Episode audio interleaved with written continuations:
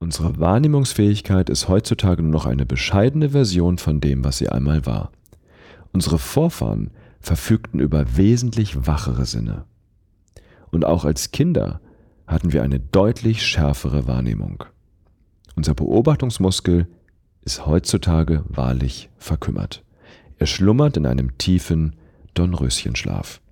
Dies führt dazu, dass wir entscheidende Signale in der Körpersprache unseres Gegenübers übersehen. Herzlich willkommen zu einer neuen Folge im Körpersprache-Podcast und zur dritten Woche der 12 Wochen Wahrnehmungs-Challenge. Ich bin Dirk Eilert und ich freue mich, dass du wieder eingeschaltet hast. In dieser Woche beginnen wir damit, deine äußeren Sinne zu aktivieren und zu trainieren.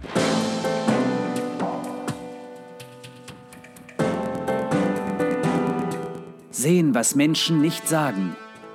Der Körpersprache-Podcast von und mit Dirk W. Eilert. Unsere archaischen Vorfahren, die vor über 10.000 Jahren durch die Wälder und Steppen dieses Planeten streiften, besaßen eine wahrlich hochgradig versierte Wahrnehmung. Wenn wir uns da mal hineinversetzen in die Situation, stell dir vor, es ist 10.000, 15.000 Jahre vor unserer Zeit. Du streifst durch die Wälder, über die Steppen und deine Sinne sind absolut wach.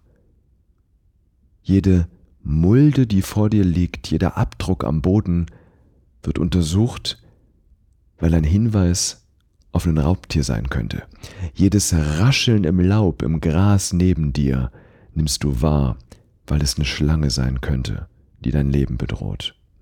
Das heißt, deine Wahrnehmung ist absolut wach und geschärft. Du nimmst nicht nur die Dinge vor dir wahr, sondern dein Blick ist auch peripher aufgespannt. Das heißt, du nimmst auch Bewegungen am Rand wahr, um vor Gefahren möglichst frühzeitig gewarnt zu werden. Mit scharfem Blick beobachtest du das Laub von Bäumen, um Früchte, Bienenstöcke oder Vogelnester zu erspähen. Die Wahrnehmung, die Wahrnehmungsfähigkeit unserer Vorfahren war aus Überlebensgründen wesentlich wacher und schärfer als unsere Wahrnehmung. Wir wissen heute sogar, dass seit dieser Zeit das durchschnittliche menschliche Gehirn geschrumpft ist. Das heißt, unser Hirn ist heute kleiner als das unserer Vorfahren von vor 10.000 Jahren.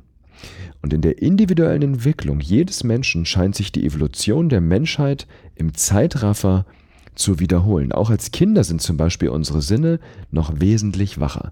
Du hast in der letzten Woche, in der letzten Folge der Wahrnehmungs-Challenge den Read-Test kennengelernt, einen wissenschaftlichen Test, den wir entwickelt haben, um die Emotionserkennungsfähigkeit zu bestimmen. Und da hattest du auch die Möglichkeit, diesen Test durchzuführen. Wenn du das noch nicht gemacht hast, kannst du das gerne nachholen. Ich habe dir den Link zum Read-Test auch nochmal hier in dieser Folge in die Show Notes geschrieben. Das dauert ungefähr fünf bis zehn Minuten. Da ist einfach ein Link, den du anklickst und dann geht der Test direkt auf deinem Computer auf. Also wenn du Lust hast, mach das nochmal und dann schicken wir dir die Auswertung per E-Mail zu. Und ich habe diesen Retest vor, ja, circa, ich glaube, es sind jetzt mittlerweile vier, fünf Jahren entwickelt und saß eines Tages am Computer, wollte ein paar Bilder optimieren und da kam meine Tochter rein und hat gesagt, Papa, Papa, oh, was machst du denn da? Darf ich auch mal? Da habe ich gesagt, na klar, guck mal, wir haben hier so einen kleinen Test, da siehst du unterschiedliche Gesichtsausdrücke und du musst jeweils sagen, was es ist. Meine Tochter war damals vier Jahre alt, deswegen konnte sie noch nicht schreiben ähm, und auch noch nicht lesen und deswegen habe ich für sie dann am Computerbildschirm geklickt. Das heißt, sie hat einfach nur die Bilder gesehen und sollte mal sagen, was es ist. Und als wir fertig waren mit dem Test, konnte ich meinen Augen nicht trauen, weil ihr Ergebnis lag bei 94 Prozent. Ich muss dazu sagen, der durchschnittliche Erwachsene schafft gerade mal knapp 60 Prozent. Das heißt, wir übersehen als Erwachsene normalerweise jeden zweiten Gesichtsausdruck oder interpretieren ihn falsch. Meine Tochter hat 94 Prozent erreicht und da ist sie nicht alleine mit. Kinder haben eine wesentlich feinere Wahrnehmung. Und das ist auch ganz leicht erklärbar. Wenn wir auf die Welt kommen, haben wir keine andere Möglichkeit, als die Welt über die nonverbalen Signale zu erkunden. Wer Kinder hat von euch, weiß das zum Beispiel. Was macht ein Kind als erstes, wenn es hinfällt? Genau, es dreht sich um und guckt zu Mama oder Papa, um zu schauen, wie die beiden gerade gucken, um dann zu interpretieren, oh, okay, das war jetzt schlimm oder das war gerade nicht so schlimm, was mir passiert ist. Das heißt, die gute Nachricht ist, Eigentlich müssen wir unsere Sinne nur wieder reaktivieren. Das heißt, eigentlich müssen wir unsere Sinne aus dem Dornröschenschlaf, in dem sie schlummern, wieder aufwecken. Weil in dem Moment, wo wir lernen zu sprechen und je besser wir sprechen können, desto mehr fangen wir an, uns auf Worte zu verlassen und übersehen wichtige, wesentliche nonverbale Signale, insbesondere die subtilen Signale. Ziel in dieser Woche ist es, deine Sinne wieder zu aktivieren, aus ihrem Dornröschenschlaf zu erwecken. Denn du kannst durch ganz kleine Übungen im Alltag deine Sinne sehr, sehr schnell wieder aktivieren. Stellt sich natürlich die Frage, warum ist das überhaupt wichtig? Emotionen sind multimodale Phänomene. Was heißt das? Das schauen wir uns gleich mal an. Das erste Wichtige ist, wenn du die Emotionen anderer Menschen wirklich präzise, zuverlässig lesen möchtest, schau anderen Menschen ins Gesicht, denn die Mimik ist die Bühne unserer Emotionen. In der Mimik, im Gesicht eines Menschen zeigen sich Emotionen sehr, sehr deutlich und auch sehr zuverlässig. Das hat die Forschung gezeigt. Und das liegt unter anderem daran, dass unsere mimische Muskulatur im Gesicht direkt verdrahtet ist mit dem limbischen System, also mit unserem Emotionszentrum im Gehirn und deswegen eben Emotionen, Gefühle eines Menschen sehr, sehr zuverlässig und auch direkt anzeigt. Und so kommt es übrigens auch durch diese direkte Verdrahtung zu sogenannten Mikroexpressionen, also sehr schnellen Bewegungen im Gesicht. Und das wird dadurch ausgelöst, weil unser Emotionszentrum 500 Millisekunden schneller ist, circa 500 Millisekunden schneller ist als unser Großhirn. Das ist in der Evolution wichtig gewesen, damit wir, wenn der Säbelzahntiger vor uns stand, eben nicht erst lange überlegen, sondern direkt mit Angriff oder Flucht reagieren. Diese Mikroexpressionen werden wir uns in einer späteren Folge auch nochmal genauer anschauen. Halten wir jetzt erstmal fest, Mimik, die Mimik ist die Bühne unserer Emotionen, unter anderem auch, weil die mimische Muskulatur direkt verdrahtet ist mit unserem Emotionszentrum im Gehirn und die Mimik ist deshalb auch so zuverlässig, weil sie bei bestimmten Primäremotionen, die wir uns auch noch anschauen werden hier im Podcast, weil sie kulturübergreifend ist. Das heißt, kulturübergreifend zeigen wir weltweit Emotionen auf die gleiche Art und Weise durch den gleichen Gesichtsausdruck an. Jetzt kommt der wichtigste Punkt. Wir haben gesagt, Emotionen sind multimodale Phänomene, weil Emotionen zeigen sich eben nicht nur in einem Kanal wie der Mimik, sondern in mehreren unterschiedlichen Kanälen, wie zum Beispiel auch der Kopfhaltung der Gestik, der Körperhaltung, dem Gang, der Stimme und auch Berührungen. Das beobachtete bereits der berühmte Naturforscher und einer der bedeutendsten Naturwissenschaftler der Geschichte, Charles Darwin. Was die wenigsten wissen, ist, dass sich Darwin auch intensiv mit dem Thema Körpersprache auseinandergesetzt hat. Und schon Darwin hat gesagt, dass Emotionen multimodale Phänomene sind, also multi mehrere modale Kanäle, Sinneskanäle sich auf mehreren Kanälen, also diese Emotionen zeigen. Lange Zeit dominierte dennoch in der Forschung der sogenannte unimodal-statische Forschungsansatz. Das heißt, was man gemacht hat, man hat sich zum Beispiel auf die Mimik konzentriert und hat Fotos von der Mimik angefertigt und hat diese Fotos dann anderen Personen gezeigt mit der Frage, Mensch, welche Emotionen siehst du denn auf diesem Foto? Das war der Forschungsansatz, der lange Jahre, jahrzehntelang dominiert hat. Die moderne Körperspracheforschung heute verfolgt den multimodal-dynamischen Forschungsansatz. Multimodal heißt, die Forschung konzentriert sich nicht mehr nur auf einen Beobachtungskanal, wie zum Beispiel die Mimik, sondern der Mensch wird immer als Ganzes betrachtet, in all seinen Signalen, die er in einem Augenblick aussendet. Und dynamisch heißt, es geht auch darum, die Bewegung mit zu betrachten. Also nicht nur statisch eine Fotografie zum Beispiel, sondern die Bewegung im Zeitverlauf zu betrachten. Und dieser multimodal-dynamische Ansatz hat dazu geführt, dass wir menschliche Emotionen und menschliches Verhalten noch besser verstehen als noch vor 10 oder 20 Jahren. Denn dieser multimodal-dynamische Blick eröffnet neue Sichtweisen. Durch diesen multimodalen Blick, durch den multimodalen Ansatz auf Emotionen konnten in den letzten Jahren zum Beispiel kulturübergreifende Ausdrücke verschiedener Emotionen entdeckt werden. Beispiel, was ist der Unterschied zwischen Freude, Stolz und Liebe? Alle drei Emotionen kennzeichnen sich dadurch, dass die Augen zum Beispiel lachen. Auch darauf werden wir in einer anderen Podcast-Folge noch eingehen. Aber wenn wir nur das Gesicht betrachten, nur die mimische Muskulatur betrachten, dann gibt es keinen Unterschied zwischen Freude, Stolz und Liebe. Die drei unterscheiden sich aber sehr wohl in ihrer Neurobiologie durch die Hormone. Freude zum Beispiel ist gekennzeichnet durch den Neurotransmitter Dopamin. Das könnte man als unseren Belohnungsneurotransmitter bezeichnen. Stolz wiederum ist gekennzeichnet durch das Dominanzhormon Testosteron. Das heißt, wenn ein Mensch Stolz zeigt in seiner Körpersprache, dann ist der Testosteronspiegel auch erhöht. Und Liebe, du ahnst es bereits, Liebe ist charakterisiert durch das Bindungs- und Kuschelhormon Oxytocin. Was man zum Beispiel gemacht hat, man hat in einer Untersuchung sich mal Menschen angeschaut, Paare angeschaut, die drei Minuten über angenehme Erlebnisse reden sollten, angenehme Gefühle austauschen sollten. Und dann hat man gemessen, was mit deren Oxytocinspiegel passiert. Ergebnis dieser Studie war, dass je mehr Signale von Liebe die Paare gezeigt haben, desto höher war auch der Oxytocinspiegel. So, jetzt die Frage, wie unterscheidet sich Freude, Stolz und Liebe in der Körpersprache? Die Antwort ist allein durch den Kopfneigungswinkel.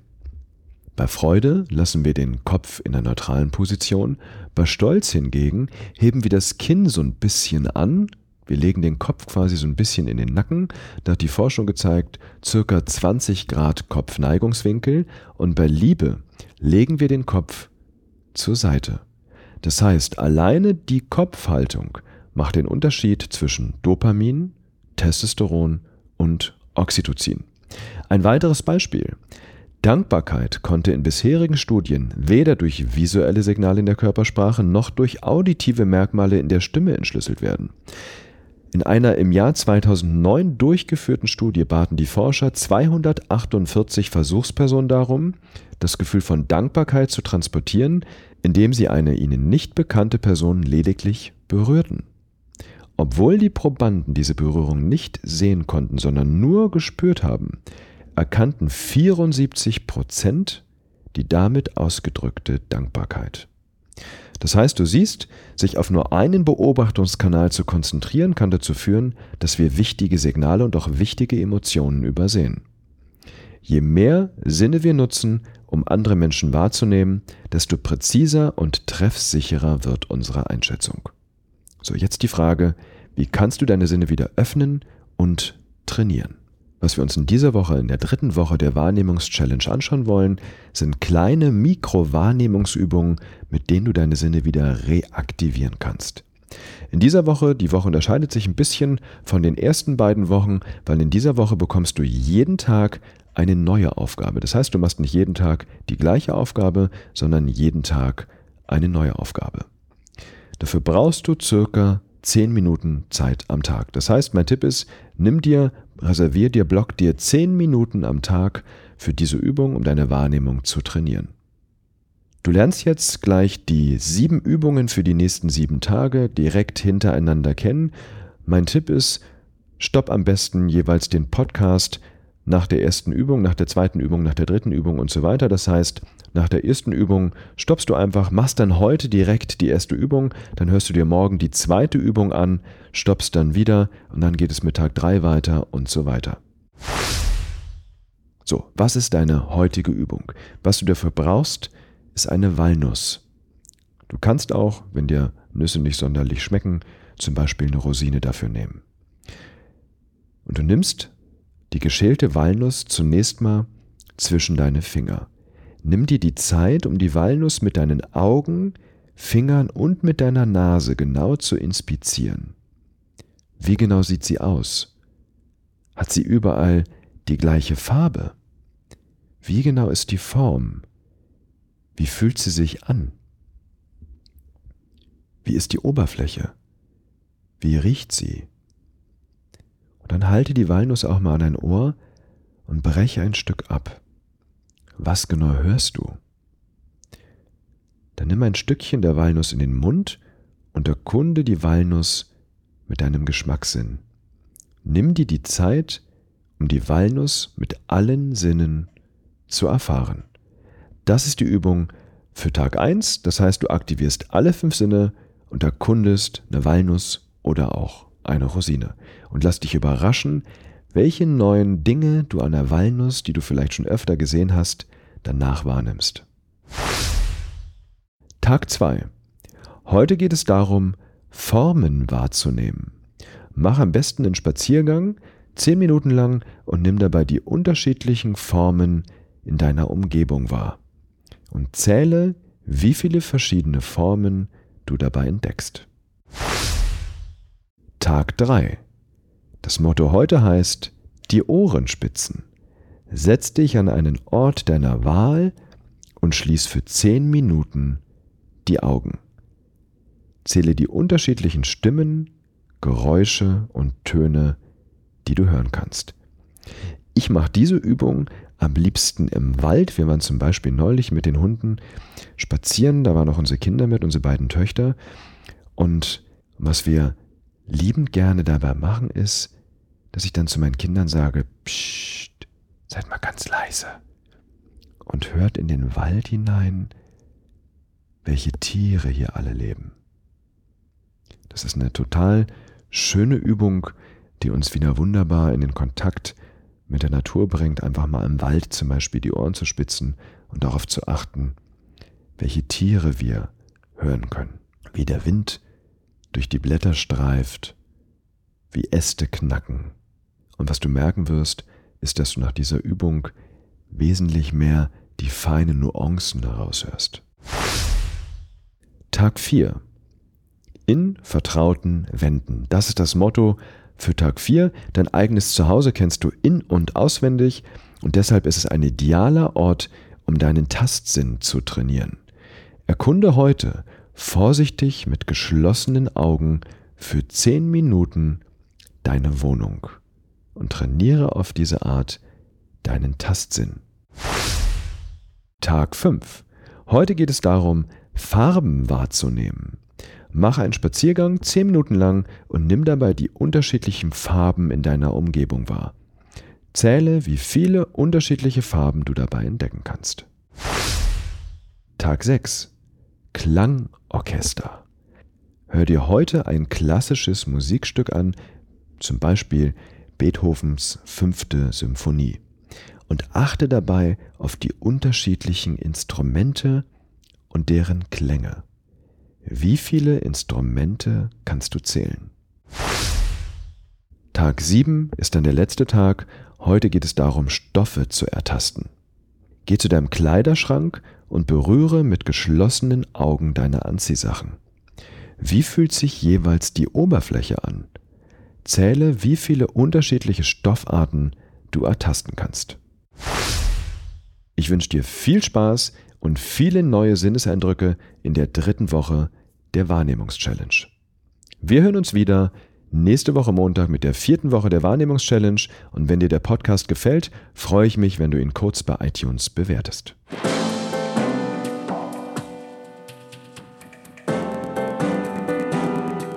Sehen, was Menschen nicht sagen. Der Körpersprache-Podcast von und mit Dirk W. Eilert.